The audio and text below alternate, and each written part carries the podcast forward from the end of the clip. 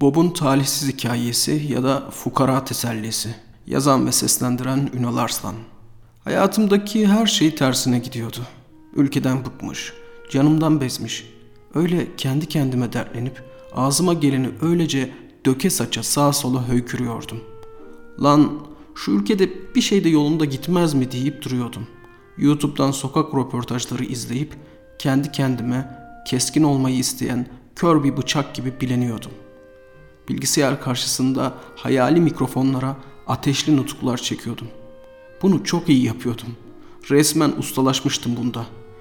Metot oyunculuğu eğitimi almış bir manken kadar iyi yapıyordum bunu. Sokrates'i zehirlediler. Giordano Bruno'yu yaktılar. Sen ne bedel ödedin puşt diyordum kendi kendime. Ama diğer bir taraftan hayata asgari düzeyde tutunmam lazımdı. Malum Maslow Ruhani çöküşüme ramak kala Tanrı'dan ilahi bir işaret fişeği bekliyordum. Ve geçenlerde Tanrı bana arkadaşımın kedisiyle beklenen mesajı yolladı. Bob'un başına gelenleri duyduktan sonra ağzımdan çıkan her şeye daha da dikkat etmeye çalışıyorum artık. Arkadaşımın kedisi Bob'un başına gelenler sanki benim başıma gelenlerle aynıydı. Kriz zamanlarında daha da temkinli olmam gerektiğini o kediye borçluyum. Bir kedi ile aynı kaderi paylaşmak aynı hikayeyi paylaşmaktan çok da farklı değildi zaten benim için. Bakabilene her yerde ders vardı. Bu arada teşekkürler Tanrım. Dersimi aldım ve seni seviyorum. Arkadaşım kedisi Bob'un başına gelenleri anlatınca işte bu benim hayatımın özeti demiştim. Kedisi olanlar daha iyi bilirler. Kediler ilkbahar ve sonbahar mevsiminde kızgınlık dönemine girerler. Yani düzüşmek isterler.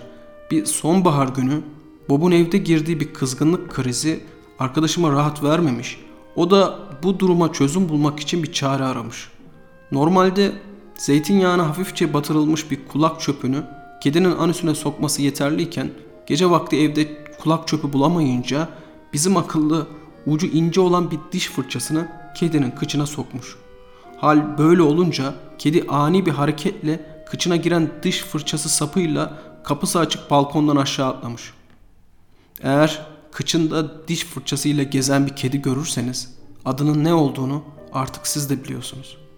Zaten ağzınıza sokmanız gereken şeyi kıçınıza sokuyorsanız olayı çok ters anlamışsınız demektir.